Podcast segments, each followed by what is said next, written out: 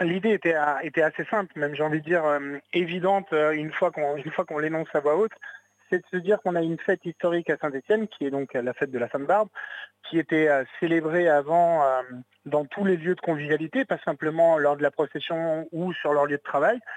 Et que euh, et ben maintenant, à Saint-Étienne, on a une très belle procession, on a, on a, des, on a des, un feu d'artifice qui est très chouette, mais que finalement les jeunes générations dont je fais partie de, de cafetiers et de restaurateurs, et ben on ne s'est jamais réapproprié pour en faire une fête, une fête aussi conviviale, et, et ben pour passer le flambeau aux plus jeunes générations aussi, de dire ben voilà ce qu'était la Sainte-Barbe et voilà la fête qu'on a envie de, de faire revivre. Alors à, à l'instant T, nous sommes plus de quatre-vingts Euh, bars et restaurants à, à, à vouloir fêter la Sainte-Barbe ensemble. Et, euh, et, à vrai, et à dire vrai, ça grossit tous les jours, puisqu'il n'y a pas une personne que j'ai pu rencontrer, pas un de mes confrères que j'ai rencontré qui, qui n'a pas tout de suite abondé dans le sens de la Sainte-Barbe. Et donc, euh, ça grandit, ça grandit. Quand on dit fête nationale, c'était un, c'était un, un, un petit mot qu'on... qu'on c'était une manière de dire aux Stéphanois, on va en faire la fête nationale de Saint-Étienne. Pourquoi ? Parce que Lavilliers chantait « On n'est pas d'un pays, mais on est d'une ville » dans, dans sa célèbre chanson.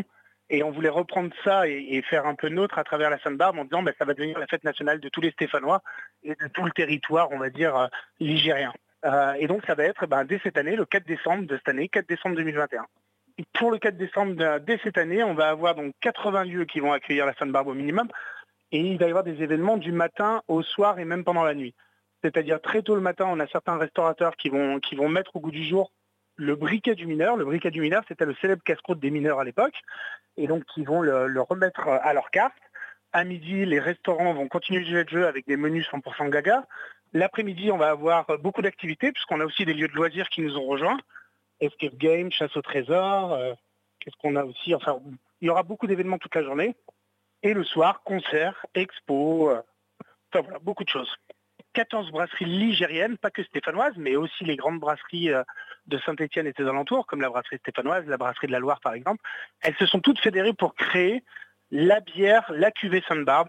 Et en fait, l'idée, c'est que euh, ben, à partir de cette année, et tous les ans, arrivera sur Saint-Étienne la cuvée Sainte-Barbe, la bière des Stéphanois et des Ligériens.